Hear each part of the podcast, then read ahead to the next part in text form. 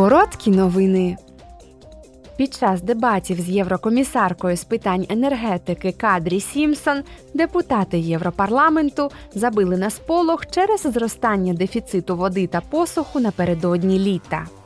Єврокомісарка Сімсон заявила, EU will always be there to support our citizens, our farmers. ЄС завжди підтримуватиме наших громадян, наших фермерів і нашу промисловість.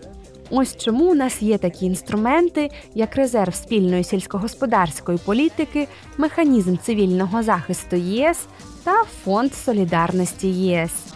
І саме тому ми нещодавно ухвалили цілі Союзу щодо протистояння стихійним лихам. Ці цілі допоможуть нам підвищити готовність до стихійних лих та краще реагувати на них. Однак ми маємо працювати над забезпеченням захисту водоймищ, які живлять наш ґрунт. Це охоплює відновлення лісів, захист річкових басейнів, оздоровлення ґрунту, відповідальне споживання та ефективне очищення води. Згідно з останніми даними Європейської обсерваторії посухи, наразі попередження про посуху вже поширюються на більше чверті території ЄС, тоді як на 8% територій введено кризове попередження у зв'язку з посухою.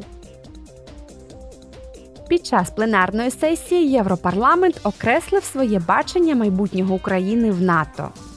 Пріоритетом є інтеграція України до євроатлантичного співтовариства. Депутати Європарламенту також обговорили, як підтримати відбудову України унаслідок російської агресивної війни. Республіка Косово та її народ продовжують дивитися в майбутнє європейське майбутнє. Про це цього тижня заявила президентка Республіки Косово Вйоса Османі у своєму виступі під час пленарної сесії Європарламенту. Вона наголосила, що її країна прагне забезпечити сталий справедливий мир, а також стабільність, спрямовану на повагу до суверенітету із гарантуванням територіальної цілісності та добросусідських відносин.